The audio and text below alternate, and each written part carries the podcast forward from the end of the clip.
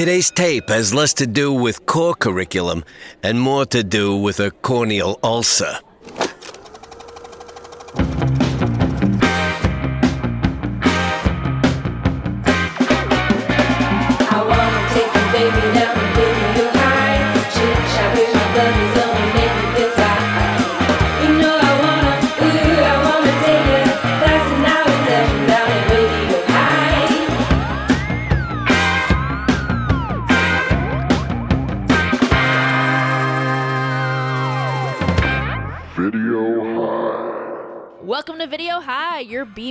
Education. Today we are covering 1988's The Kiss. Let's take the roll call. Casey Regan, The Kiss is a movie that does for aunts what Jaws did for sharks. You'll never want to be kissed on the cheek again. Greg Hansen, One interesting and little known thing I read about this movie is that it has no box factories. so on the video high video meter, it gets zero stars. No box factories. wow, failing grade, rough. Josh Roth, About 40 minutes into the movie, when they cut to a monkey laboratory, Jamie walked in and asked me, What genre is this? To which I simply replied, I don't know. it's definitely a genre puppery. and I'm Jamie Kennedy, wondering is that a demonic slug creature in your mouth, or are you just happy to see me? Happy Valentine's Day, y'all. Pucker up, everyone. Good morning, students of Video High. As most of you know, my name is Coach Sanborn.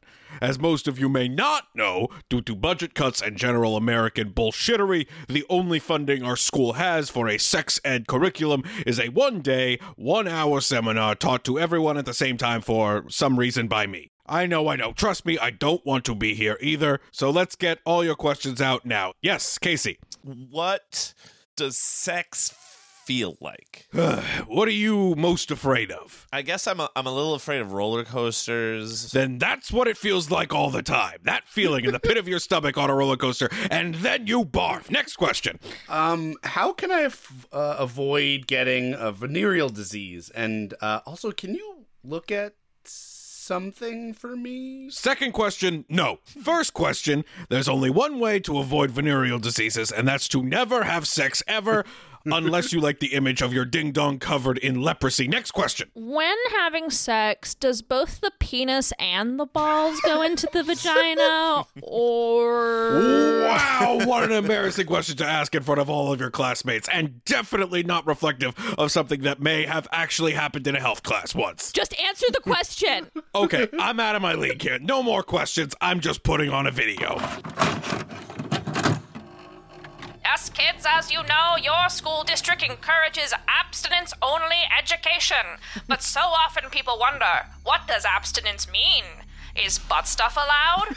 What if I don't move around and we just kind of lie on top of each other naked? Does third base count as sex? To hopefully clear things up, we're here to tell you that when in doubt, it's sex and it's definitely going to get you killed. AOE Films presents It Was Only a Kiss. How did it end up like this? It was only a kiss. It was only a kiss. Meet Felice, a little white girl in the Belgian Congo. She's being put on a train to Europe by her colonizer father with a chaperone. Surely this is one of the most innocent situations you could imagine, and there's no harm of the dangers of sexual promiscuity finding her here. Wrong. Not but one day into their train ride, the African demonic talisman the chaperone was carrying activated, and the woman gave her niece a kiss that would forever alter her life, possessing her in a state not quite living and not quite dead, with evil voodoo powers, cursed to eventually pass along her bloodborne possession to her next of kin. All because of a kiss. Um, Coach, I think this might be a little problematic. It's a metaphor for the clap. Uh, sure, but is this video really victim blaming a child for a non consensual, incestuous kiss and using it as a morality play for why we shouldn't kiss? Well, you shouldn't kiss. Kissing leads to sex. Sex leads to possession and death. Yeah, that's another thing. I, I I feel like this video skipped over a lot of pretty basic sex education warnings and jump for some reason right to demonic possession as a consequence for sex. Is that really what we're supposed to take away from this? Some of us need to take notes on this because it disproportionately affects our sexual organs. Not all of us are lucky enough to be born not genetically predisposed to influence by African talismans, Casey. Jamie, I, I really don't think you need to worry about it. Fast forward 20 years. Little Felice is estranged from her good Christian sister and her family. She's lived a life of sexual destitution as a very successful model with two divorces, and will later exclaim to her sister's family how much she's wanted to have a family, though perhaps for nefarious purposes. On the day of her niece's confirmation, Felice's sister is killed in a tragic accident. Or was it? This is just giving me the message that you can be a good Christian who does everything right, and bad things can still happen to you. But the bad things happen because of the sexual deviances of the non Christian. The TV just respond to me? Enter Felice into the life of young Amy. Now, Amy, despite being a new member of God's army with bling to prove it, has sexual urges just like many of you. She has her eyes set on a certain stud. And I don't just mean his earring that keeps falling out at inconvenient and unsanitary times. But look where sexual urges can get you. Amy's friend Heather is implied to no longer be a virgin, and she is torn apart by an escalator when she drops her lipstick, the devil's paintbrush, and tangles her necklace, not a crucifix, in the movable stairway. While trying to get in Amy's pants, friendship wise, her crush Terry accidentally leaves behind his earring, which is able to be used in a voodoo ritual to get him run over by a car. Amy's dad commits infidelity of the grave by sleeping with his sister in law out of wedlock. It almost leads to Amy's ritual sacrifice. And what about Brenda? Well, she explains when she lost her virginity, her boyfriend's penis glowed green because he was wearing a glow in the dark condom. Plus, she gives safe sex advice to her friend, Neat's questionable relation. I don't know how Brenda and Amy were related, and sets off all of these deviant shenanigans. And all because of sexual urges and that long ago kiss tying Felice to a satanic contract. So keep it in your pants, children. Stay away from devil cats. Stay away from African talismans. Stay away from lucrative modeling careers. And stay away from sex. How? By staying away from kissing. Okay, we still have 30 minutes to go. Oh, jeez. Uh, so, um, everybody just play The Sims with the heart shaped bed activated on your computer, and that will probably fill you in on the rest. I really don't know what we were supposed to get out of all that. Stay away from African talismans. Aunt Felice is coming to visit. She's like no other aunt you've ever met. Aren't you going to give your aunt a kiss? A kiss. They never should have let her in the house. I had to drudge up a lot of sex ed trauma for that. I think you drudged too far. Like you kicked up a like Northern Irish IRA accent. that was a Kennedy speaking through generations, warning you about the dangers of masturbating or something. yeah, I mean, if we know anything, uh, John F. Kennedy was purely moral when it came to sexual relations. Uh, was this why? Wait, are you related to John F. Kennedy? I am not. I just gotta say, I was a little surprised that we went the whole movie, and I just didn't. Maybe I'd missed it, but I didn't see Gene Simmons once. Wait, no, no, he was there the whole time. He was the little statue with the giant tongue sticking out. Ah, yeah, yeah, yeah. yeah. he's good. He's good. Yeah. The best actors can just be very, very still. I mean, I don't know. I- I've found the performance occasionally a bit wooden. Oh, yeah, I guess it was a little stiff. this went so many places I didn't and expect. I loved every place. I, I, gotta, I gotta say, the first like I don't know, thirty minutes, I was not really on its wavelength, and then it kind of it got bananas, and then it got more bananas, and then it became an entire bunch of bananas, and I was all on board. Even when it was like boring, just slice of life, I I thought everyone was so compelling and. Again, can, does anyone know how Brenda was related to Amy? Can anyone tell I me think this? just their neighbor. Yeah. Yeah, they're neighbors. Call her State Farm, because like a good neighbor, she's there. She Ooh, well, yeah. she she rules. She, rules. is maybe my Brenda's the favorite be- I character in the whole been- movie. I have never been more nervous that someone was going to get killed than I had. Like I was rooting for Brenda to survive this whole movie. Brenda, towards the end of the movie, when she's been ordered to just go home and like wait by the phone, Crazy. and, uh, and she's just like on the phone and nervously walking in circles. I was like, if things in horror movies could really happen, that is me. I'm that person. Yeah. Texting, being like, "Hey, you okay?" and just being like, I really should be doing more, but I'm scared. And uh, and what somebody needs to be near the phone in case something goes. yeah. what was her line? If you're not back in 15 minutes, I'll panic. Yeah. Yes, I yeah. thought was fantastic. No, she's uh Brenda is a constant injection of humanity and like pathos into this movie that uh, uh, doesn't need it because the movie is pretty wall to wall like the, the the pathological aspects of all of these decisions and very goes goes deep into them in lovely sort of like the humanity of normality sort of ways and then keeps very opaque all the supernatural elements keeps Yeah. will not explain a lick of what's going on no. A lick? not a lick not a peck not a nip on the cheek What did we think of acclaimed producer and director Shawn Levy as Terry? director of Stranger Things, Adam Project. Adam Project, Free Oh. Guy, and upcoming Deadpool 3. weird what a weird group of movies to reference of his josh we know you're a big rye head we know you're a rye He's a, guy. ri- he's a rye. We know They're you're called a rye guy, guys. They're Josh. called rye guys. I am Rye or Die. I like how you guys are like going on this deep dive on Shawn Levy and have completely glossed over the actual makers of this movie. Producer director Pen Densham, who is known for like producing Robin Hood Prince of Thieves, and writing it Backdraft, prolific writer, producer, director, usually not at the same time. wrote a movie you all know is close to my heart.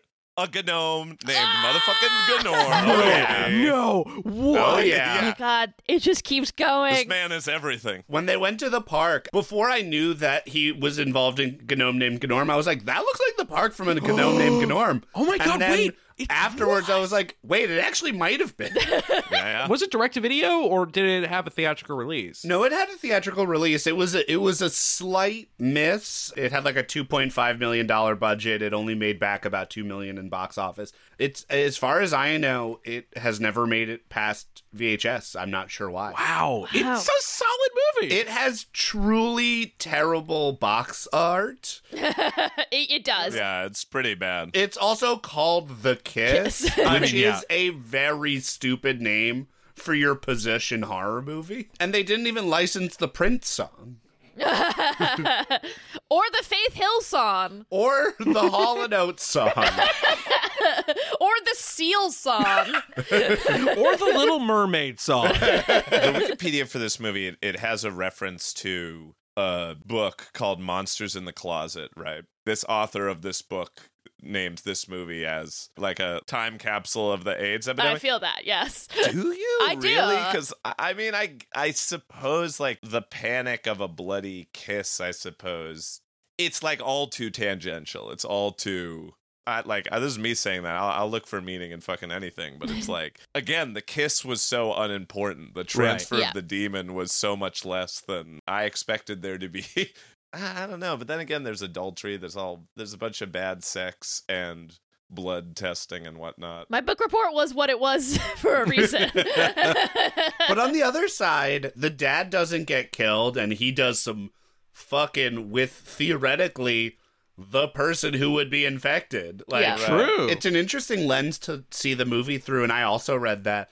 And I was like, in some ways, that makes sense of a lot of the sexual stuff that is in this movie that I had questions about, that I had big question marks around. They spend a lot of time going over things like abstinence, things like sexual promiscuity, but don't really make all that much of it in the end. It seems more rooted in its religious conversation than anything. Yeah. But even that kind of felt like it almost feels like there was 20 or 30 minutes cut from it. Yeah, yeah. Even though there's no supporting or corroborating evidence saying that, there's like all this other stuff happening, and then it's like it turns out it's mouth demons, and, and, I, and in some ways I like that. I kind of Yeah. like that it's that Right. it kind of says a bunch of stuff, but it isn't particularly interested in tying up all the ends, and it's not particularly interested in like making some grander point. It's kind of it feels very time capsule and it also I feel like puts in a really interesting mood, especially because the the beginning of the movie is so sort of happy go lucky, and by the end, everything is wrecked. Just absolutely everything. I mean, they Yeah. hit the gas at the end, pun intended. I was gonna say. One of the reviews on like Letterboxd was like, "This movie feels like a high concept where somebody was like, you know how much you hate it when you're a kid and your aunt or uncle kisses you. This is a movie where it's like you have reason to be." And I was like, "Yes, Yeah, yeah. you can pontificate a lot about." The true dark underbelly of this, but really it feels a little bit more like somebody was like, Man, I used to hate it when I was a kid and my and my family kissed me. What if it was deadly? Come give your Aunt Felice a kiss. No matter what the subtext, the text is definitely anti anti. yeah.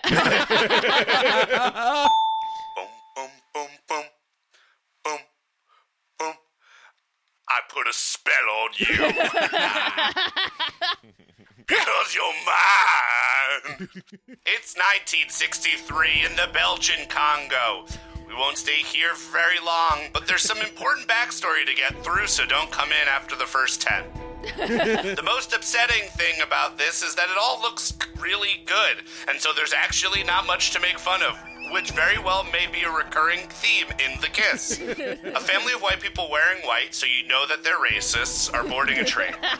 well, actually, only one of the two daughters is. Felice and her aunt are going on a trip while Papa and Hillary are staying behind. And before you can say awkward family dynamics, Auntie has shown Felice a wild tonguey statue and uh, then Frenches the sleeping Felice, or is it Belgians? Uh, well, whatever. and now the aunt is a corpse. Bam! 25 years later, in Albany, New York, young Amy is being confirmed and well on her way to having strong issues with religious institutions later in life. Maybe she'll start a podcast. Amy has a bitchin' pool party and a great life. Her mom is a little goo goo for the big man, but her dad, Jack, smiles a lot, and she has a horny blonde friend named Heather. The cute cake delivery boy from the wrong side of the tracks, Terry O'Connell, makes an appearance looking like Pauly Shore doing weddings, so you know he's a real bad boy. Mom gets a call from her mysterious long lost sister Felice, whom no one really knows about. Oh well, Mom's got a quote, go grab some more beer from the store, end quote, but really uses it as an excuse to dream about becoming the first female Rambo, looking through the window of a gun store that'd give Charles Bronson a complex.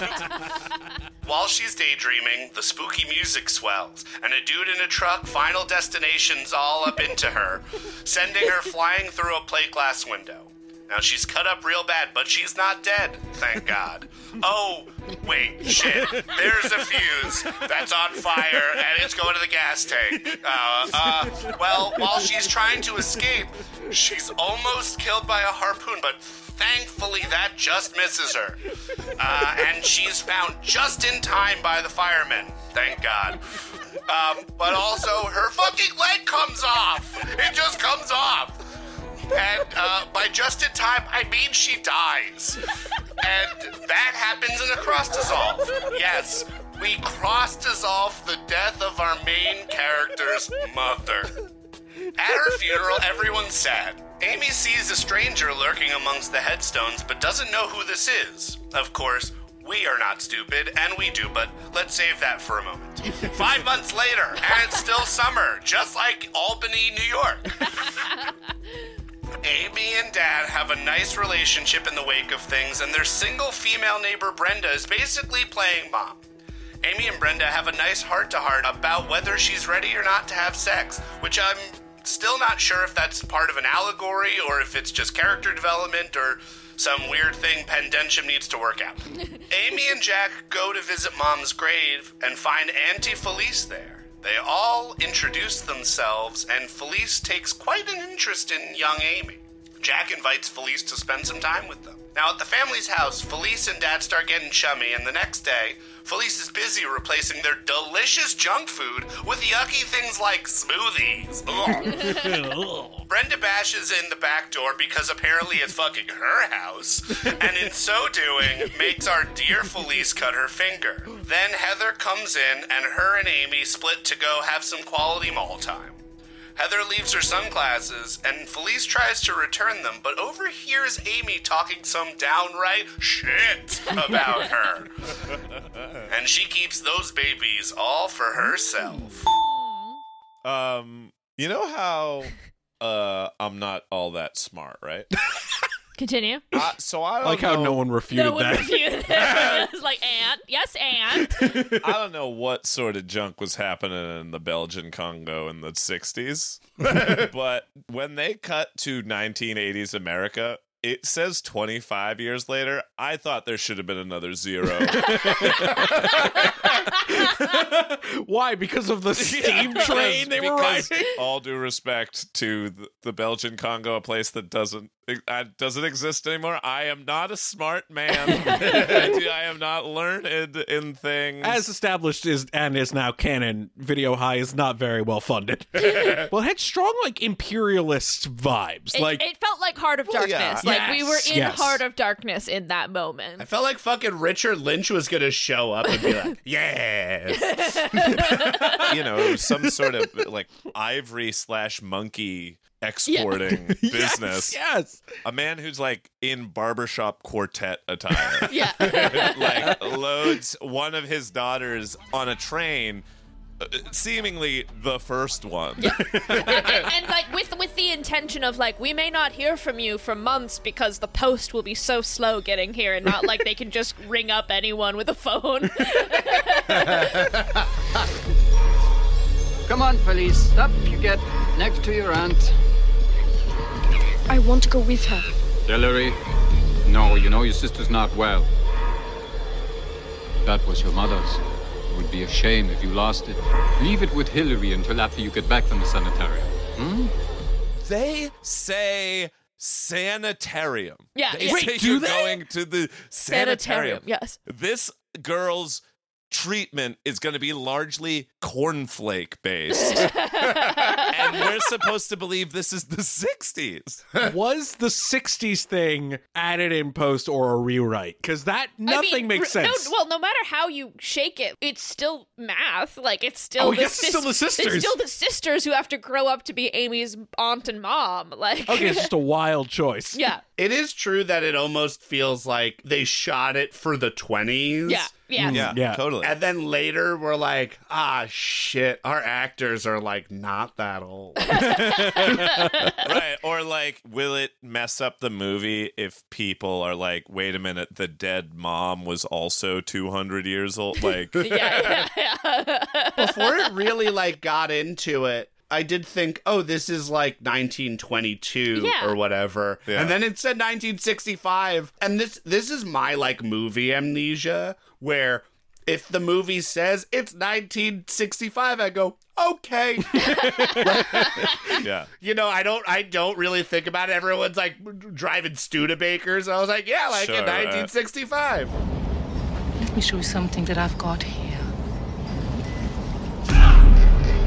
Like it? It looks so angry. I like it. It's several hundred years old. It's been in our family for a long time. Auntie, I'll rest now. Okay. You rest now.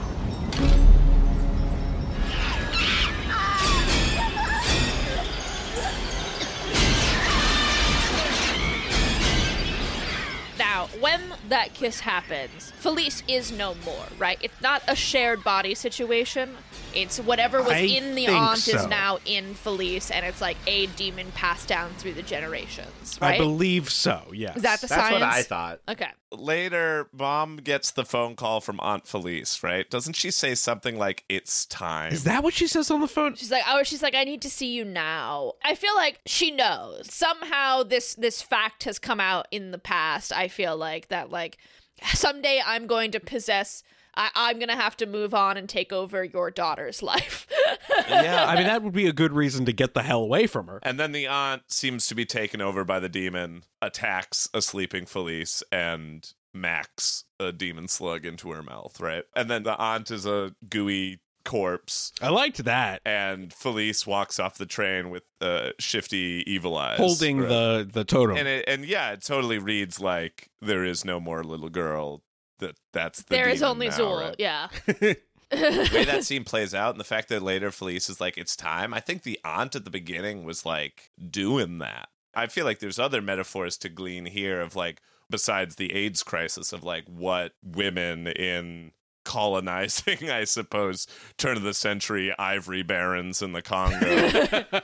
I don't know what white women pass down to each other. I suppose is like a, a question that this movie could like bring up, but it's like more than the AIDS epidemic. But because I feel like the aunt to Felice and then Felice to Amy, I don't know. It's not like I am Zuul. Yeah, it's no, like but I, I they're- well, that's they're because I think that's that's a, that's a perspective on a demon. I think this is a demon with self preservation who needs these body like that's the the generational birthright is to go from body to body. But I think they are kind of human. Like they sought out this like model life. yeah, that's Um, interesting. Uh, and like seeking love, seeking things that they can't have because they're dead while living. Right. You can look at it through the lens of like when she starts making Amy eat healthy and like giving the smoothies and not letting her drink Yeah. Diet Coke. It's because like, yo, girl, I'm gonna take that body and I need you to like be a little healthier. yeah, she like has lived a whole life. Like Felice references divorces, like not just like marriages, right? Like mm-hmm. failed marriage, like things that like there were. This demon had to go through like arbitrations. and, like, like, this demon had to go meet with lawyers and oh, whatnot. oh man, right? I want to see a cut scene of one of the husbands being like, "It was the worst divorce ever. My ex-wife, a devil." she was. well, to play devil's advocate, Yeah. you know what they say? Marriage is just giving somebody you hate half your talismans. the more we talk about this, the more I do feel like this is like good old fashioned Catholic values, right? yeah. Mm. I mean, other than the fact that the mom dies and truly terribly. Though I guess maybe it's because, and they kind of reference it later. Maybe it's because she was never really a believer. She was only she she was only Oh. believing Yeah. to save herself. Right. Or, you know that like it wasn't for the right reason. Sort of this Aristotelian version of Christianity, Yeah. where you have lip to service ha- is not enough. Lip service Yeah, is not right. enough. uh, e- especially in this case, girl. Hey, oh. it does feel like this movie is like look you could either be uh, like a good christian woman and that means that you're fulfilled and you and you have a family and you have a nice life or you're a vapid Yeah. like i feel like modeling is one of Yeah. these oh, Okay. like careers of the flesh right in terms of like you have no personality you're just looks and this idea of like of course the demon is going to choose this thing where it's like it's glamorous but it's extremely unfulfilling and that's sort of underlined by the fact that she's like I have no children, I have no partners, I just have a really great wardrobe. We know very little about her other than she's obsessed with her looks as per the idea that she's drinking smoothies and not diet cokes. yeah. She's extremely survival minded. Yeah. It's only about getting into the body of someone younger, which is also like a model thing, right? You, Ah. you always want to be younger. You always want to be more vibrant. Yeah. And it feels like that's the temptation of the devil, right? a part of me feels like that's another notch on the side of the intention was not to make that Congo scene the 60s. Because that's even the wh- while there's like as the movie goes on, the rituals Felice does seems to age her or at least aggravate her eczema on her Yeah. shoulder blade enough, to, yes. enough to show her sort of decomposing, right? Or the body being used up. Yeah, like the more magic you use, the more it depletes the vessel. maybe especially considering in the first scene on the train when Felice's aunt uh, tonsil hockey's the demon into her niece, fucking slap shots it right down, right, Oh, God. that that, and then collapses as like a gooey, like one of the guys who had opened the Imhotep's tomb in the Mummy, right? Yeah. Gooey corpse. a very juicy mummy. maybe it's like the transference is a destructive thing but i don't know a part of me felt like it this movie feels like it would make some more sense if it was like we're 150 years old. I've Mm. been doing i've been this in this vessel for 150 years or whatever. So the you know the transfer of the demon is like a you know an undorian graying effect. If this whole thing is kind of about vanity, 25 years is, I think, a, a lot of people Yeah. would be like, oh, after 25 or 30, A woman's you know, dead. ish. Yeah, a woman's dead, right? And so this Yeah. idea of like, you always have to be looking for the next thing at that point, and she's about to go into the body of an 18 year old, which is like gains her like 10 years. and Brenda has that line when they're throwing the um, party for Amy's confirmation, which is so Yeah. funny. Can someone explain a confirmation? Yes, Josh. When a okay. man loves God, When a man loves God, he joins the army of God. There are three The ste- army? There are three steps in every Catholic child's acceptance of the Catholic Church. One is non-consensual. It's your baptism. You get that when you're a baby. That's your parents choosing for you that you're going to be in the Catholic Church so that if you die before you can choose for yourself, you're not going to go to hell. That's a whole thing. Wow. Okay. Carry then on. Then you have your first communion when you're about seven years old and that is like your start you've been going to church you understand what the basics of catholicism are when you uh, you go through enough sunday school that you learn what communion means and that it's this That's the like cracker? that's the cracker taking the covenant with god so your first communion is a big deal you wear a white dress. It dress held a similar weight for me emotionally as my first recorded recital. yes That yeah it's a lot like that Contextualize it. and A like so- sacred rite. And then from that point A on, you can take rite. communion, which means you can start communing with God whenever you're at church. Confirmation is like I've been leasing the religion my whole youth. now I'd like to buy the car. I'm like, yes, I'm gonna be a good Catholic person my whole life. Okay. So she's like, Yeah. she signed the contract with God. Yeah. To put it in terms I know you'll understand, Josh, the confirmation is essentially like being rolled into a gang, you know? and like now you're like, sure, you were sort of hanging out on the on the corner, maybe you were yelling 5-0, sipping on a 40 down the block.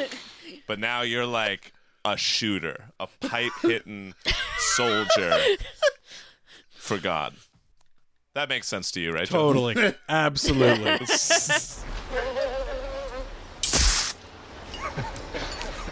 That's a hell of a way to get to heaven.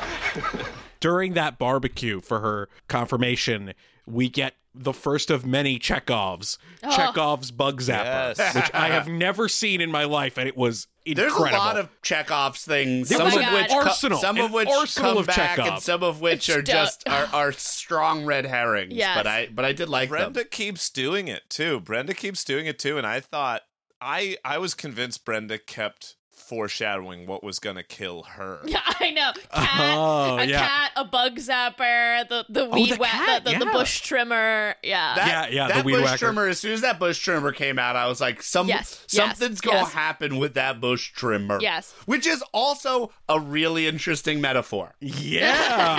Wow. I know. Every time I felt a little dirty writing bush trimmer in my notes. they have a party, and Brenda, the neighbor, has that line.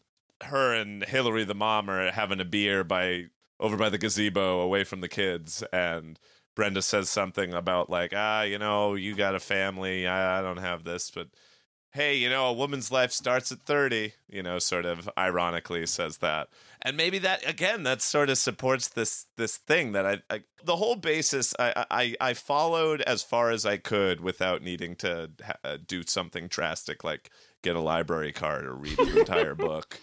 But I followed that trail from the Kiss's Wikipedia to that book Monsters in the Closet and the preview that it had had the page that contained a reference to the kiss. It, there may be Oh. more, but reading that, it pretty much just said like wrapped up in the homophobic AIDS panic of the late 80s is the kiss, a parasitic demon that is transferred between a same-sex kiss. this all feels like a reach when it feels like it is saying something deeper about like women i feel like Mm. this movie is saying something more meaningful about like a woman's sexuality and Yeah. feelings of sort of vitality and and uh, yeah, and- I Yeah, think that that, agreed. that feels much more supported by. I mean, a man literally just being like, "Yes," and a woman's like, "Yeah, I agree," and I'm like, "Yeah, I. You know Yeah. what? I'm about to tell Uh, you one, what yeah, I one think." second, jamie but no sorry jamie please say what you want to say. That was i'm just saying yeah i think it is it's just more about the dichotomy of like a family woman and a working woman and like what you choose and what's viewed as selfish and what's your lifespan and like she later on calls it her blood right basically which i think is kind of also pointing out that those who have a family like you're passing down these things to your family and those who chose you know themselves or the career they don't have anything to pass Mm. down so it's their right to take it in this situation which is and that's how she's passing herself down into the next vessel to be herself The women in this movie are the interesting characters. All of the men are Totally. are like I mean, Jack the dad is like a smiling idiot. yeah yeah, he's reactive totally reactive doesn't really do anything like some of it is mind control and some of it is him being a dummy like And and Terry is a cardboard cake delivery guy like personified who I guess also has a knife for some reason. he looked like he was Adam Sandler's wedgie stunt double for the wedding singer. the fact that he continuously said stud over and over again Oh, and no, he is stud. absolutely not one is very funny. Amazing. Oh, shit. What? I lost my stud. You got it? Was there a reward? Hmm. All the cakes you can eat, all right? You gotta get this thing fixed. It's always falling out, you know? Well, I'll see you around, okay? Yeah, sure. Amy, you little tramp. I liked him. I thought of the movies we've watched, this depicted the realist humans. Yeah, this depicted yeah. the most human like people. Yeah, they were all maybe not three dimensional, but at least two and a half dimensional. Also, shout out to Amy, who's played by Meredith Salinger, who is Patton Oswalt's wife, and gained notoriety in The Journey of Natty Gann, which is a like kind of cult classic Disney movie. Who's Aunt Felice? Mm-hmm. Mom's just talking to her on the phone. Is she a real time man or just some friend of you guys? She's your mom's sister. Oh, how come I've never heard of her? Well, after her father died, I don't know. They had some kind of personality clash. I've never met her myself. Your mom says she's a bit of a jet setter. Huh? Because Aunt Felice calls the party and says something ominous. Hillary, I have to see you. It's time. No, never. I have to. How rad was Hillary's death scene? Oh my god. In- incredible. One of the greatest scenes I've ever seen in my life. I loved the Constant fake outs. the, the constant fake outs, the like triple cut, the voiceover, the Lisa needs braces downplay, like the of Yeah, the right. sister. There was just so much to it. the moment the mom gets kablooied out of the movie, and she does. And and boy. she sure does. Boy, howdy. Always love in a movie when your balance beam is pulled out, right? Like when the the one character who supposedly might be able to have a handle on what's going on is very quickly removed from the movie, And right? violently. and two, they really make a meal out of it. It is a four course dinner. It's a moment of surprise all around. Not only when it's happening, what happens. So many things happen, and I was just like, oh, I didn't expect it to happen. You know, in a movie full of things that have largely already happened in movies, at least in some way, this was a thing that I was like, oh shit, I don't know what's gonna. I don't know where, where this is going. d- dissolving from her losing her leg to dead. She's just straight up Not dead. just dead. Like it's, it'd be one It thing. was if the it- funeral. It, would be no, no, no, no. There was one scene in between. Oh, was- oh, it That- where was. The, where You're it's right. the dad at the doctor, and we just see wordless. The doctor shakes his head. I'm like, oh, okay. I guess she didn't make Yeah. it, which makes it wilder. What's great is the dad. He like looks towards the camera with a look that tells us nothing. and I know enough to know that it probably means she's dead, but it's like could have been anything. Could have been like we can't find the other leg or like something like I don't know. You, Greg, you sort of did it. You did it in the announcements already, but I just feel like I need to I need to live in it again. She's looking at guns outside of a pawn shop. Elsewhere in the movie Final Destination, a driver of a 4x4 loses control, blasts her through, runs into her, like, and Through does the not, glass. never breaks, never thinks to break, never begins braking. Full throttle. Drives her through the pane glass window of the pawn shop, continues driving into the pawn shop and over her. She, bloodied under this 4x4, is trying to mouth, help, help. As she looks to her right, and a fucking fuse, like the beginning of a Mission Impossible episode, is just Yeah, lit. Roadrunner cartoon is happening next to her. yeah, she turns and a wooden crate with the word Acme spray painted on the side. She slowly tries to maneuver herself out from under Oh the car. She's stuck. Someone runs in to finally help, pulls her body away. No, reveal- no, no, no. Before oh. that, she almost gets Yes. out. Like she's like getting out from under Oh, it. A, right. a harpoon comes from above, misses her. Yeah, yeah. Incredible. She loses a leg while being taken out from under the truck in a long shot. You do not see it coming. And the effects are awesome thanks to Charles Carter and Chris Walas, who did Gremlins and The Fly, and oh, also wow. the Nazi face melt in Raiders of the Lost Ark. Oh, So- shit. Yeah. yeah, so good good pedigree, but there's something really specific about having her just lose a leg. Yeah. Yeah. But I guess in some ways it could be seen as like having the legs taken out from under the family. Like maybe there's something there in that. Despite the ridiculousness of the situation, textually, it seems like she's gonna live through this. Yep. Yeah. Right, Yes. right. And then she doesn't is so funny. And it's only with hindsight too that you can intercut in your head like Felice jerking off the totem and like going, "God damn it!" Ah, ah, ah." like trying to manipulate the forces of the universe to do the next thing to kill her. And he's like, "You got to be kidding me!" And then it's like her in the in the hospital and like, I, I don't know. They put the saline solution in Ron. All right, that did it. Great. We're good. In here, Amy. Does this thing work? Oh, I doubt it. After I'd put that bastard through med school, the only stuff my ex left me was either broken or things he thought I might kill myself with. After the mom dies, Amy goes over to Brenda, the neighbor's house. yes. Oh yeah, and they're wa- and she's watching. What is she watching? A? Marlene Dietrich, Cary Grant movie. Called Blonde Venus. with a monkey striptease. that scene really worried me because that was when it really hit me like oh no these are these are real people like there's a lot of Yeah. there's a lot of well drawn characters in this movie what are we gonna do We're gonna root for Brenda to make it to the bitter end. That's what we're gonna do. they have this really lovely talk about amy asks do you think i'm old enough to have sex and brenda shares this charming first sexual experience story Well, soon, I mean, one thing led to another, and we started to do it. Did it hurt? Are you kidding? It hurt like hell. No, no, no, I, I was ready for that. What really freaked me out is it was pitch black by now.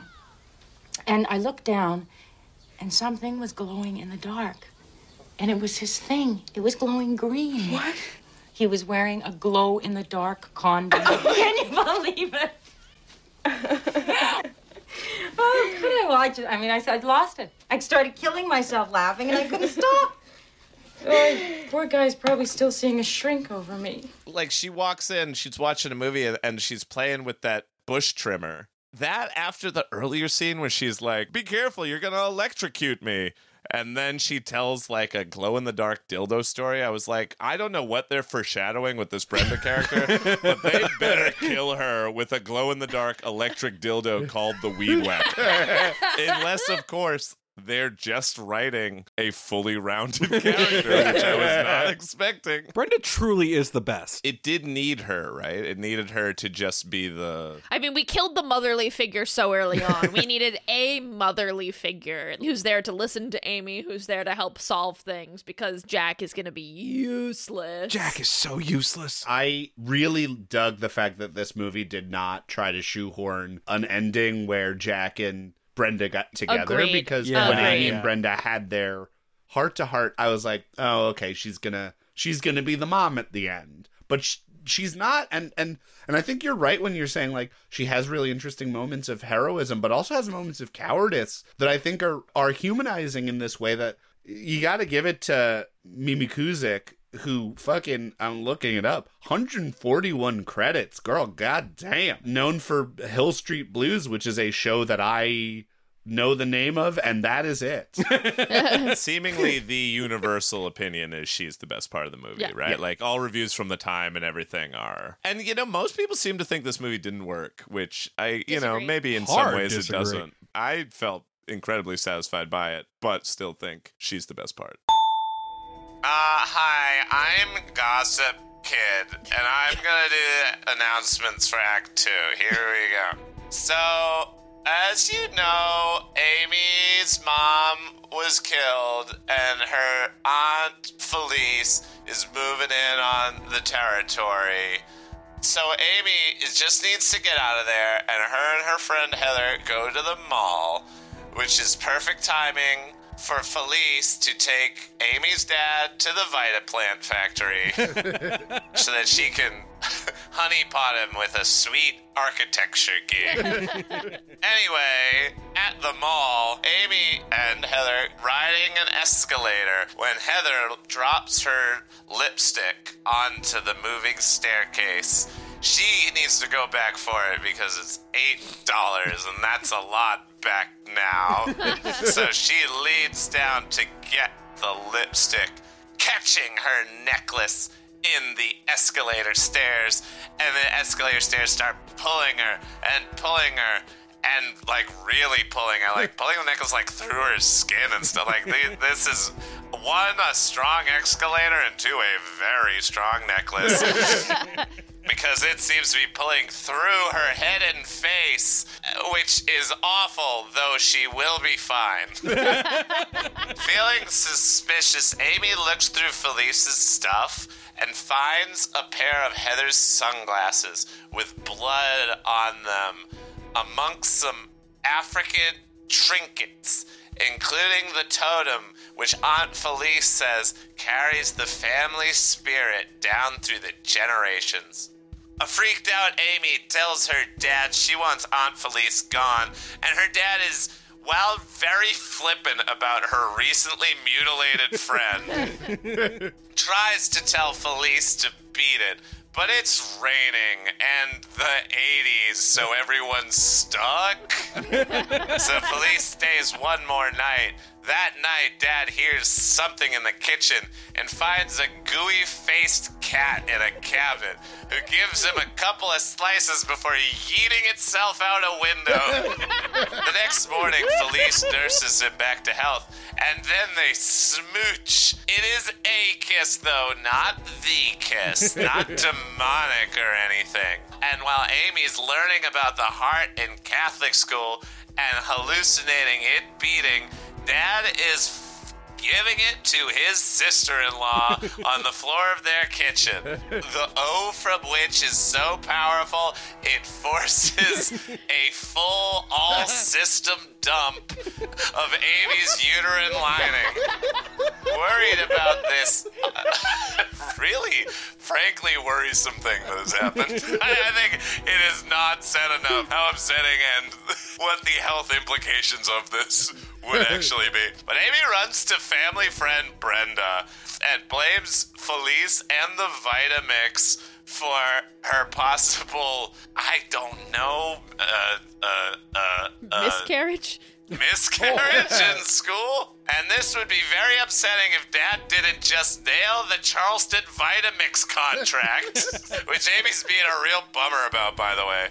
The only person Amy can talk to is her burgeoning boyfriend, Terry O'Connell, who threatens to straighten out the bitch, which is maybe believable if by the bitch he means his jacket sleeves, which have been rolled up to his elbows.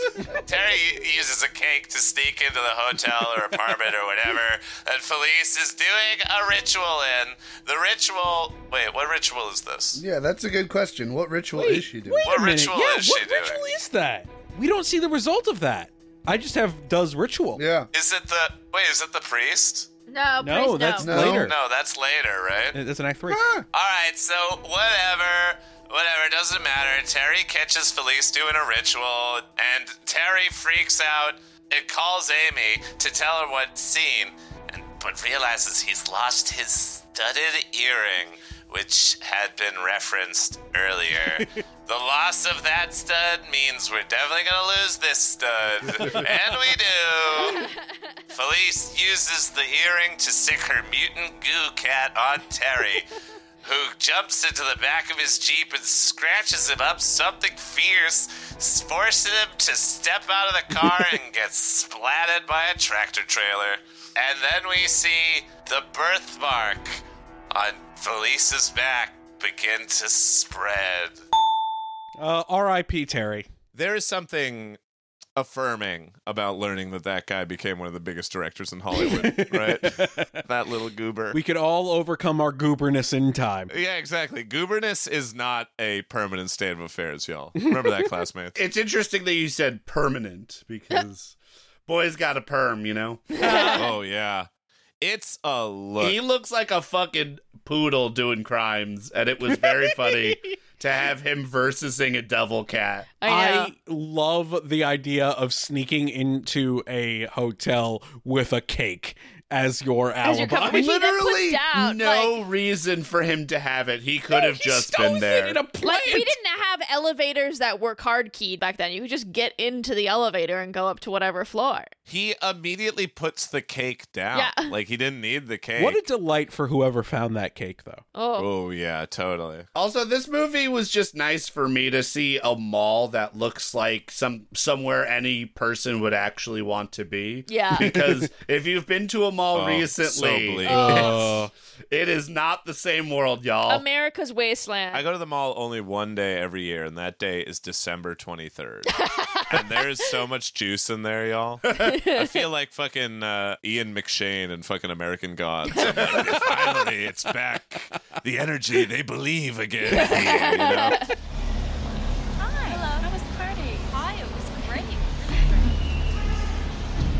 Gonna stay over at my place? Yeah, I'll fix it with my dad. Great. Shit. Forget about it. It cost me eight bucks.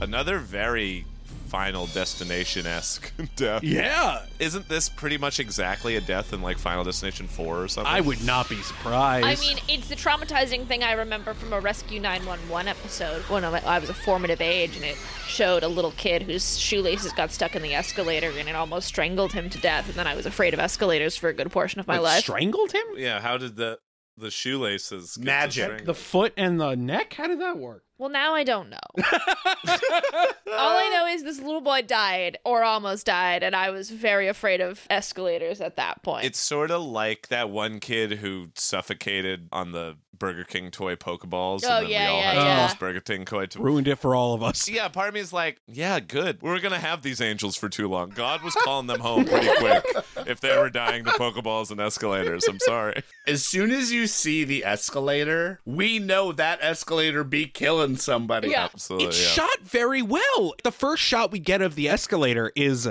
on the ground, the teeth, the stairs coming down. It's like a ka-chunk, ka-chunk. And it's like a very effective mood setter. I thought. Yeah, it's like a spooky Koyaanisqatsi. Koyaanisqatsi. Uh, yes, yes, Yeah. yes.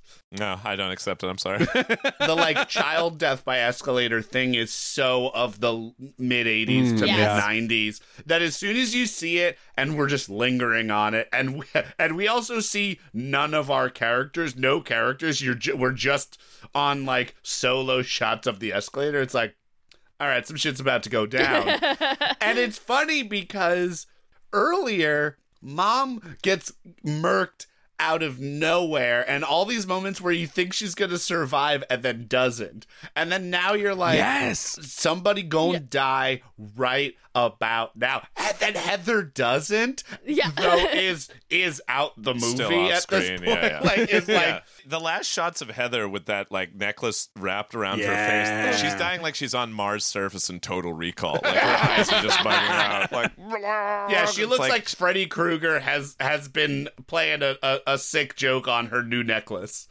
Amy screams and it cuts to the necklace trapped at the top of the stairs with like a piece of scalp and Oh, hair rad. connected to it. It's like, yeah, that's a dead person, and then But they're like the she's next gonna be scene is fine like everything's fine. yeah, there's been an accident. Heather's fine, but a lot of lot of off-screen information in this movie we've only been five months away from the mom's death. Felice has been making her moves, but it is a very sudden sex. you Yes. know? a wild sex appears pretty suddenly. Yeah, Yeah. but again, it's, It's hard- very and it's effective. very It's- effective yeah. It is very effective. But it's also yeah. hard to attribute how much of that is hornball dad and how much of it is mind control, which we have kind of we we do establish Felice has those powers. Right. She has the power of suggestion at Yeah. least, yes. Yeah, and also she's a ba ba ba ba babe. Yeah. as far as fucked up but flawed and fascinating human responses to grief.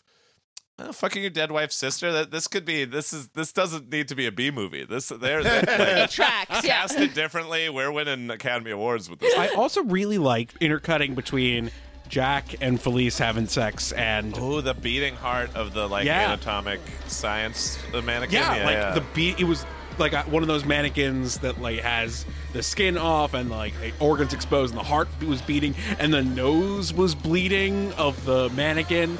It was really effective and interesting, a, a good visual. biology lesson while she's having a biology explosion. Yeah. Also, a biology lesson in a Catholic school. Don't forget. Like, so we'll see how ac- adequate it was. She learns more from Brenda that afternoon than I'm sure she ever did in that Catholic school. Here, get out of that skirt. You can put these on. What happened? I don't know. I wasn't due for another two weeks. It's like all of a sudden I had my whole period in about 30 seconds. How are you feeling now? Weird. Maybe we should get a doctor in. No. It was her, Brenda. I know it was. Who? Felice. Amy. A lot of things can bring on early menstruation. No, it was her. She's been feeding me all this health food crap. I want some Fritos. I want a fucking Diet Coke. Look, there's a machine down the hall. I'll get you a Coke, but you've got to calm down. To me it read as she's been feeding her sedatives or like mind control you know like something like that Mm. i hadn't thought about just the idea of truly being like you're being like farm teamed because i'm Yeah. about to be up in that bowdy Yeah, that's how I Totally. interpreted it. That's why Amy's like, I want fucking Doritos. I want fucking Diet Coke. My It's favorite because- line in the entire movie.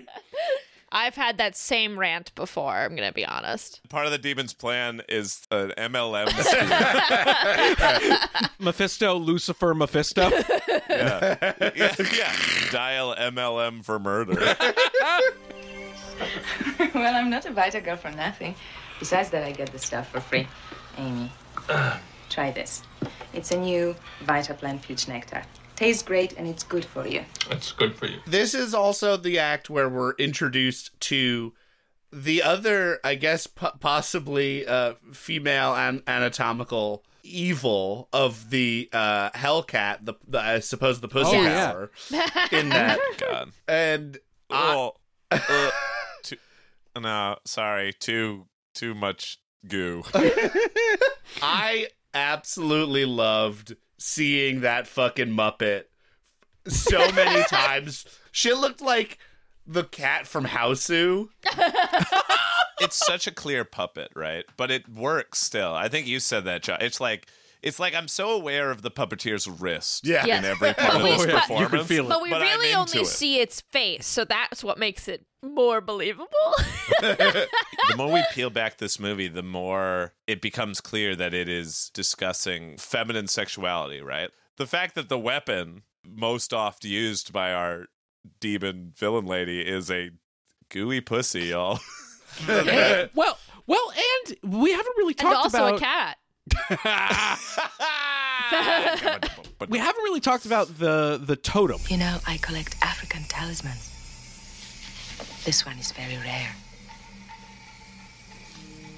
They say it carries the family spirit down through the generations. Would you like to see it? No, that's okay. The totem is very phallic. and also vaginal. Yeah. At the same time, uh, has a Venus flytrap head affixed to a long, long tonguey boy. and during the ritual, she basically jerks it off. Yeah, yes. She's just stroking it up and down while commanding it to do its bidding, while it's feeding on her blood. Too. And while she's orgasming, yes, yes. like it's all happening at the same time. Yeah, it's amazing it was never inserted anywhere. Like that it was just an exterior creation. That's true. It never goes in. Anywhere. No, no. Uh, and Act Two is is sort of about shedding, right? Yeah. We gain and shed Terry. we shed Heather. Gain and shed the very concept of the of the Vitamix, right? the, the sexual relationship and career opportunities for her father. Oh, yep, yep. Right. I mean, it really hits the gas in Act Three. but yeah, you're right. Act Three is where it really all pedals to metals. Jack gets the laboratory gig, heads out to his office. Amy goes to the playground to meet Terry, but Felice shows up instead. Amy runs for safety in the church, where Father Joe tells her some very sensitive details about her mother that I can only assume were spoken in confidence. But she's dead, so he tells her about how her mother thought Felice was some kind of schizophrenic witch. Felice interrupts them. She burns Father Joe with his own Bible and the power of sass. Amy hides in the church's statue and creepy puppet storage closet long enough to get the drop on Felice. Amy shoves her into a cross and stabs her through the throat with a pair of scissors, then faints from her own coolness. Meanwhile, Brenda brings a blood sample from Felice that she got out of her laundry basket to a scientist friend. Put a pin in that, it'll be important ish. Father Joe rushes off to warn Jack while Felice does a ritual to stop him. She uses a page from his Bible to make a voodoo doll of Father Joe. She drowns the doll in blood and sets it on fire, which causes the poor father to spontaneously combust in the elevator. Jack gets into another elevator, not even seeing Father Joe's charred corpse fall out onto the floor. At the hospital, Brenda logs a road pizza that turns out to be Terry. Her scientist friend shows her those blood results. She frantically calls the airport and manages to get Jack off of his plane. She tells him that the lab has only seen blood like Felice's when they've exhumed a corpse. Jack calls the house. We see Amy's unconscious body surrounded by candles and ritual paraphernalia. Felice picks up, which finally spurs Jack into action. Brenda picks Jack up at the airport. They've both jumped to the conclusion that Felice is trying to possess Amy, which seems like a stretch considering the information they have compared to what we have as the audience. But whatever. Brenda waits in the car for some reason as Jack goes up to Amy's room. Felice uses her hypnotic sex powers to force Jack into telling Brenda over the phone that everything's a okay. Felice fucks Jack again, causing Amy's unconscious body to squirm. Brenda tries to sneak into the house, but Felice's evil cat familiar spits at her. She grabs a gun from her laundry room next to the detergent, a perfectly safe place to keep a loaded firearm. She rescues Amy from her second story bedroom, but in their hurry, they knock over a creepy ass, definitely haunted doll, which alerts Felice. Jack tries to stop her, she snaps his arm and goes searching for Amy and Brenda. She wargs into her evil cat and finds them hiding near the pool. Jack smashes the totem, the evil cat leaps at Brenda, she stabs it with a rake and shoves it into the bug zapper, and it absolutely rules. The crowd goes wild. Ah. Turned full dead-eyed at this point. She bursts through some glass doors. Brenda shoots her in the head, but she shakes it off. She knocks Brenda into the barbecue, sending the glass tank flying and burning like it's the Waterworld stunt show. Felice pins Amy down for the titular kiss. A snake demon thing slithers out of her mouth, a lot like a Goa'uld, actually. You know, from Stargate? What? anyway, Jack pulls Felice off Amy, and they go tumbling into the pool, and all hell breaks loose. Amy runs Felice through with the Chekhov's bush trimmer, but she stays standing. Jack pulls the snake slash ghoul out and barbecues it with the gas grill, but it wriggles away. Felice's corpse drowns. Brenda struggles to get Amy out of the pool as the snake slithers towards her. Jack shoves the gas tank into the pool. Amy falls back in the tank, explodes in a giant cannonball splash. It's revealed that Brenda got Amy out of the pool just in time. Brenda, Amy, and Jack all hug. There's a shot of the family handprints in the cement next to the pool. We pan over the water and fade to credits. Oh boy, does it pick up in Act Three. So glad you were there for uh, explaining Act Three and all of its vocabulary, like warging and Goa'uld. well, Jamie, I'm glad you asked. oh, I didn't. The Goa'uld are a pati- parasitic race of aliens who possess human bodies in order to control civilizations across the galaxy in the guise of Egyptian gods. Ooh. and is this in the Kirk or Picard era? This is start. Okay, all right, all right, all right, Jamie.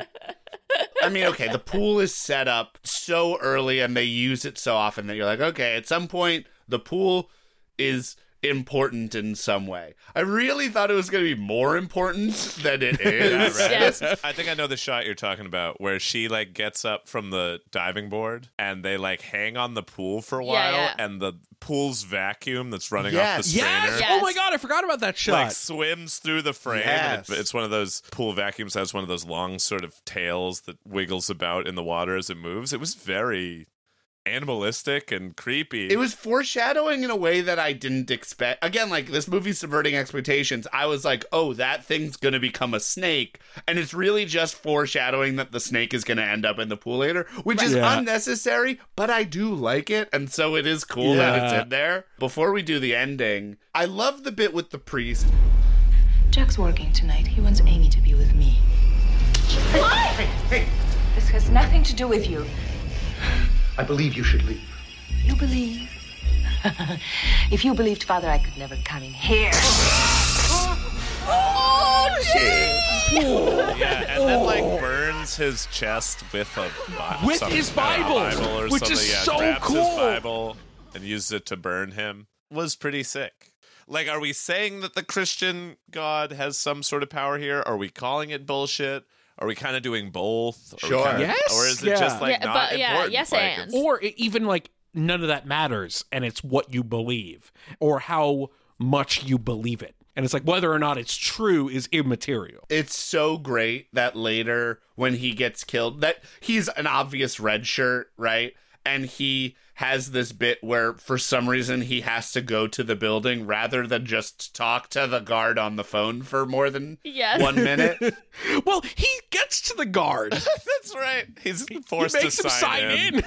he has to sign in before he fucking burns to death on an elevator. But like again, another one of these moments of subverting expectations. We spend a lot of time Yes. setting up this elevator, and anytime a character who you know is gonna die gets into an elevator, you generally know how they're gonna die. And the fact that like we we spend so much time being like the elevator, the elevator, the elevator, and then he just gets burned to death. he just bursts Yes. into flames. is so awesome. and on top of that we're intercutting between the father in the elevator Yes, yeah. and Jack waiting for the elevator. And then we hear the ding. The elevator door opens. Jack walks inside. He was in a completely different elevator. The elevator opens and we see the father fall to the ground. They were in two separate elevators. I thought that was a great little payoff. Right, also moments apart. Like Yeah. yeah, like that I moment of that. like yeah. like just missed it by that much. If you're not out of there in five minutes, I'll What? I'll panic. Yeah. That climactic set piece is noodles and oodles of fun. Yeah. That the last fight is such a climax. It's so perfect. It has everything that you could want. It has the payoff of a bunch of weapons that were laid out. It has a sexual climax in it. It does. It does. It Right. It's got a monster that we didn't see before. You It's know, got you- the you've death got- of another monster. You've got Jack being mind controlled, but enough in his mind to like throw the trail off of Brenda because he calls Brenda Katie just to be like, yeah, like so that No, she's not I- suspicious I- of Brenda. Or do you think that was a I- mistake? I no, I read. I didn't know. I mean, no, that. I th- no, I think he definitely does that. But I think he is pretending to be mind controlled. I Oh, think he the whole time, I- yeah. I think he fucks Felice You- because wait, he's like really? somehow. I think he can somehow get a danger boner because I I think he is like the only way that I know to get her away from Amy is to give her some of this sweet, no, sweet that, body. that checks out. I Oh, think you're right. I think you're right. That's so possible. Because it makes no sense that Felice is like, I'll just have a little dalliance. Yeah. Yeah. If I leave, she'll die. You're insane. What do you mean? I've sheltered her family for years. She's my bloodline. They owe her to me. We don't owe you a damn thing, Felice. Don't you see, Jack? I'm not angry with you. But I must survive. I don't have much time. I assume the sex gets done because Felice goes to like, all right, back to business, and Jack like reaches to her to stop her, and she just snaps his wrist. Yeah. completely. I, was it's like his arm, very like cool. right, like I, Yeah. it was like Yeah. at the elbow. I love the turn at this point. She goes full deadite. Yeah. Any like humanity she had, or like guise of like I'm a suave, like cool single lady. It's done. Like she is a monster now. She even like also she's got like monster lines when Brenda says, "Go to hell." Not yet. You can't kill what's already dead. Dead by dawn. Any effort you or we will make to understand this curse will be immediately busted when Jack, the dad, picks up the talisman, which has been the point of the whole goddamn movie, and smashes it against the wall to absolutely no effect on anyone Nothing happens. Nothing. whatsoever. That felt to me like that was the source of her ability to make bad things happen to other people, but Okay. is not inherently a source of her own power. Yeah, sure. I'll, I'll go that with would make sense because every time we see her using it, Yeah. it's to cause something else to happen. Yeah, exactly. Where is she? I need her body, Jack. Where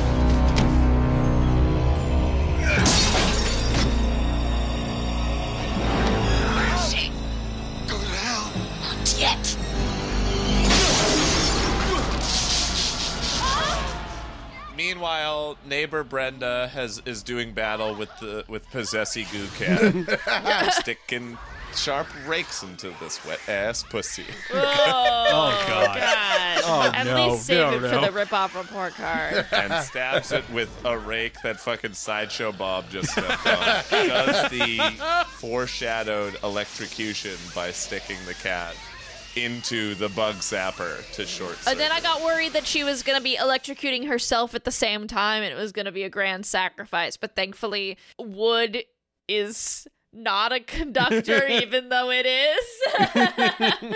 And so all our heroes are in the backyard. Our villain Felice then fucking barrel rolls out the window and through the roof of the greenhouse. This is that part of the movie where it felt like they were like, okay, it's the big climax. We have to destroy everything. And they're like, everything? And they went, everything. everything gets destroyed. And like, they have no house to go back. The fact that at the end, they still have the like little hand mural, you know, thing in the ground is insane because an industrial sized propane tank has exploded in their pool. This this is Yeah. like obliterating city blocks worth of damage. They, in a kerfuffle, push over the propane of their grill, and like fucking Brock Lesnar is coming out to the ring. This thing just keeps like spurting Amazing. fire into the. I don't know. Amazing. It looks like a It- stunt it, show. It looked like a stunt show where we just do it. Like there was a time when I'm like, I don't know if that's actually gonna do anything in this movie. I'm like, I think it's Yeah. just for show. it could have been decorative, but it's not. He uses it to barbecue the Halloween sink Horror Nights over here. Who shoots Felice in the head? Brenda. Brenda. with her laundry gun. Oh, with her laundry gun. yeah. Yeah, blast her in the head. No effect. Nothing. Felice. Oh is- no no no! But also said You Can't kill something that's already dead. Do you want a fucking bet? Brenda rules. and then lets her have it. And I was like, Brenda, girl, you got it. You got the goat. Everyone is alive because of you, Brenda. Literally. They end up in the pool. there has never been a harder trial than Brenda trying to pull Amy out of this pool. Like, Why that she needs to pull her from the pool is so stupid. yes. But even before that, we're, we're having the main climax, right? Felice is trying to get her tongue demon into just into her mouth. And the fact that dad shows up to be like, Yes. you cannot soil my girl, basically. Like, has the moment where he goes, no, my my daughter will not be a sexual being. Yeah. Like and like rips it out from between them is so funny to me. Amazing. And then barbecues it, which does absolutely nothing. Yeah, yeah. In the pyrotechnic show that is this propane can. And he's doing all this It's with a broken arm, by the way, but we don't. Oh, But you wouldn't know that in this scene. That's right. Yeah. Meanwhile, Felice, without the demon in her, is de- going like full. Has has chosen poorly at the end of the Last Crusade. Right? Is is becoming a gooey zombie. Uh, Brenda is trying to get Amy out of the pool, and then something happens where the propane tank that's spitting fire like it's a fucking great white pyrotechnic display. Remember that? Oh, Remember that no. tragedy from 2003? Yeah. We can all bring up bummer things, Jamie.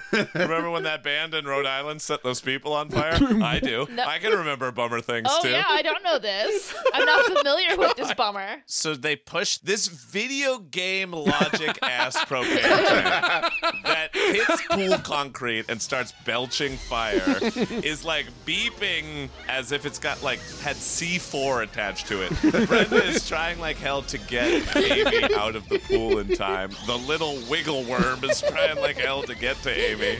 And then the propane tank explodes, which is stupid. Yes, it's so stupid. It's the, it's the end of Jaws for some reason. But yeah, it, like, and nothing provokes it exploding. Just it being in the pool. It's- yeah, it's real unclear. Plot. Plot is what makes it explode, I guess. And I guess that explosion kills the worm. I have to assume it's both the explosion and the fact that it doesn't have a talisman home anymore. Like it has to be both, right? Like Uh, Right. yeah, yeah. Brenda has pulled Amy out in time. Because she's the best. Is the dad okay? I don't even remember. Yeah, the what- dad's fine. Everyone's fine, right? And then we just look at the pool water. They hug, and we see but the they don't kiss. that we see the mural of their ha- of the family handprints in the concrete next to the pool, and then we see the water, and that's where we end. yeah, as if the pool was important. I don't know what. There's a baptism in there, maybe, but uh, probably not. You know. Yeah, you know, the movie's poetry. I don't need to understand it to know it's beautiful. It's time, Amy. What do? Kiss. Because the kiss, the kiss is on my list. Because the kiss is on the list of the best movies we've watched. good, good, good. Rip off report Rip off card. report card. The Kiss Rip-Off Report Card is brought to you by getting to second base in a B movie. when it's the late 80s and you're sharing a topless scene with the next big thing ingenue model slash actress, remember, it would be much more passionate and realistic if you did just a little nipple nibbling. Trust me, director. Speaking of ingenues, if you didn't enjoy our lesson today, 1988's The Kiss, don't worry. Because The Kiss lets you watch another movie for a little bit. That's 1932's Blonde Venus. While titular blondie Marlene Dietrich was already an Academy Award nominated actor at the time, the real ingenue in the film was the breakout silver screen hunk Cary Grant.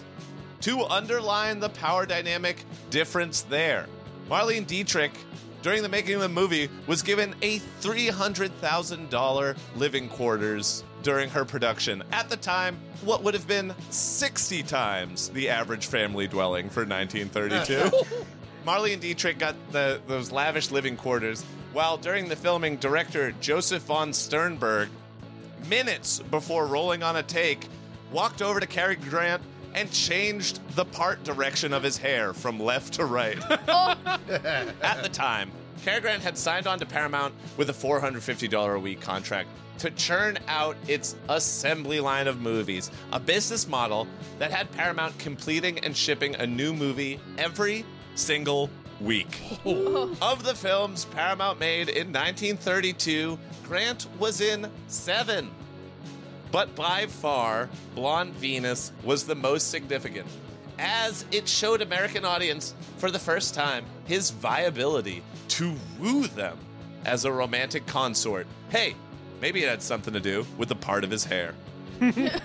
but the movie almost never happened. Because Blonde Venus tells the story of a nightclub performer who maybe important, maybe there, solicits a wealthy politician, played by Cary Grant, for $300 to pay for an experimental surgery to cure her husband's lethal radium poisoning. What? Beginning an affair that ends the marriage and pushes the woman into both a life of vagrancy on the streets of New Orleans, all the way to the cabarets of Paris. It's pretty much a pre code basic instinct. It's showgirls of the Dust Bowl era. In that way, the movie almost didn't happen because it had to deal with the Production Code Administration. Even though this was still technically a pre code era of Hollywood, censors were still all over movies. In letters addressed to Mr. Will H. Hays, the head of the Production Code Administration, several reviewers talked about the questionable moral aspects of the movie Blonde Venus. Jason S. Joy, one of the censors looking into the film, told them that Paramount had a story in preparation for Marlene Dietrich, which was exceedingly questionable in its moral aspects. and in another letter, censor Lamar Trotti described the film as utterly impossible.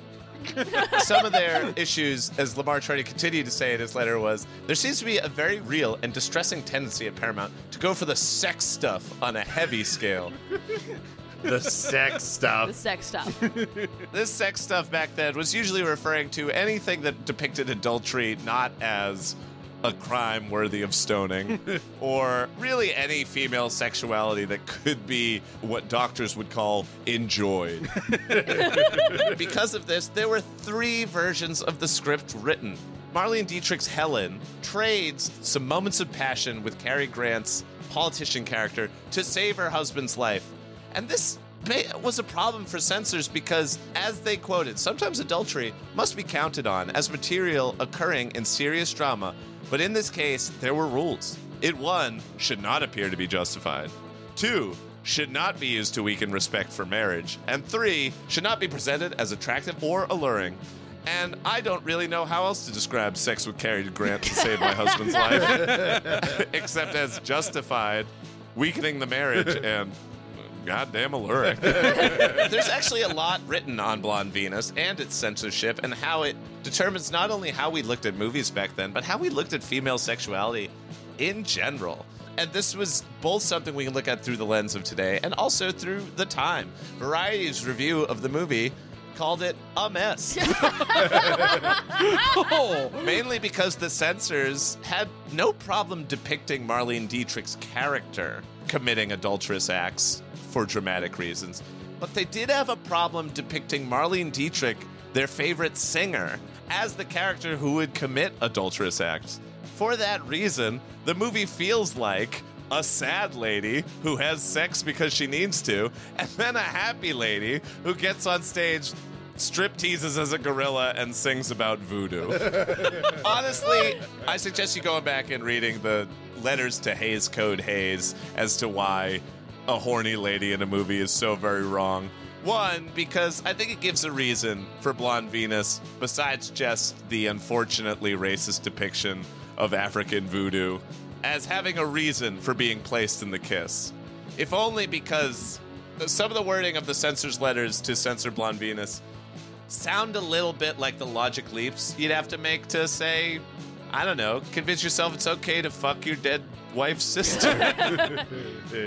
uh, so that was whatever amount of minutes in heaven we spent on the movie The Kiss. What? No, we- I didn't even talk what? about The Kiss. what am I talking about? On Blonde Venus, which was in The Kiss.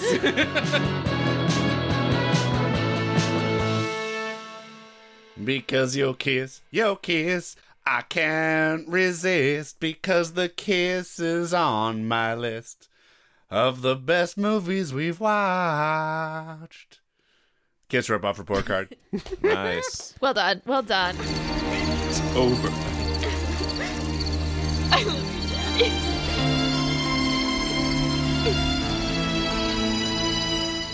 All right, video high classmates, so that we don't have another mono outbreak, let's end our lesson on the kiss. But before we go, what might end up on the final test? Uh, this is just a joke for me, but I loved when they went to the graveyard and they saw her gravestone, and just like on it, it said "Expecto Resurrectum Mortuum," and I know it's just Latin, but it reads like a bad Harry Potter spell. I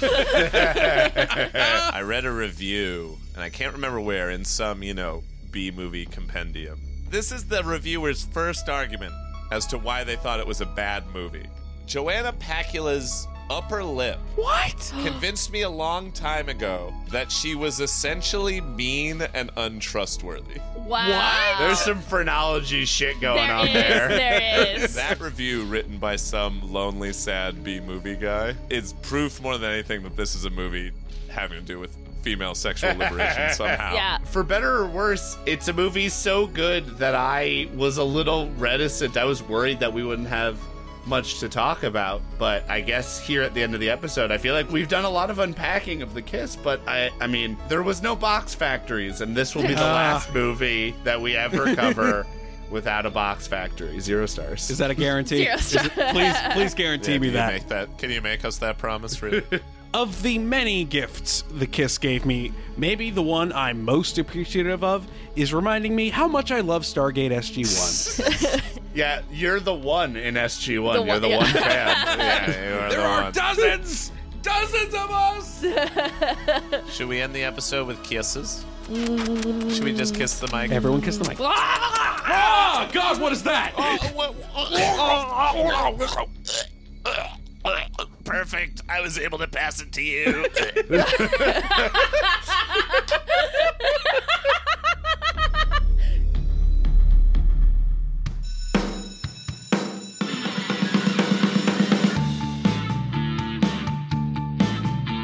Thank you so much to our teacher, Philip Marlowe, Seth Applebaum of Ghost Funk Orchestra, and Gabriella Tessitore of Scout Harris for our theme music.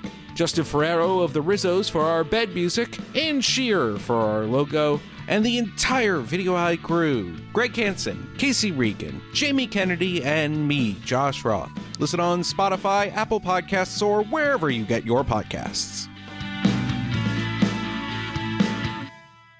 Mimi Kuzyk, who fucking, I'm looking it up, 141. 141 what? Credits? Charges? Allegations? Dollars to her Years name. old?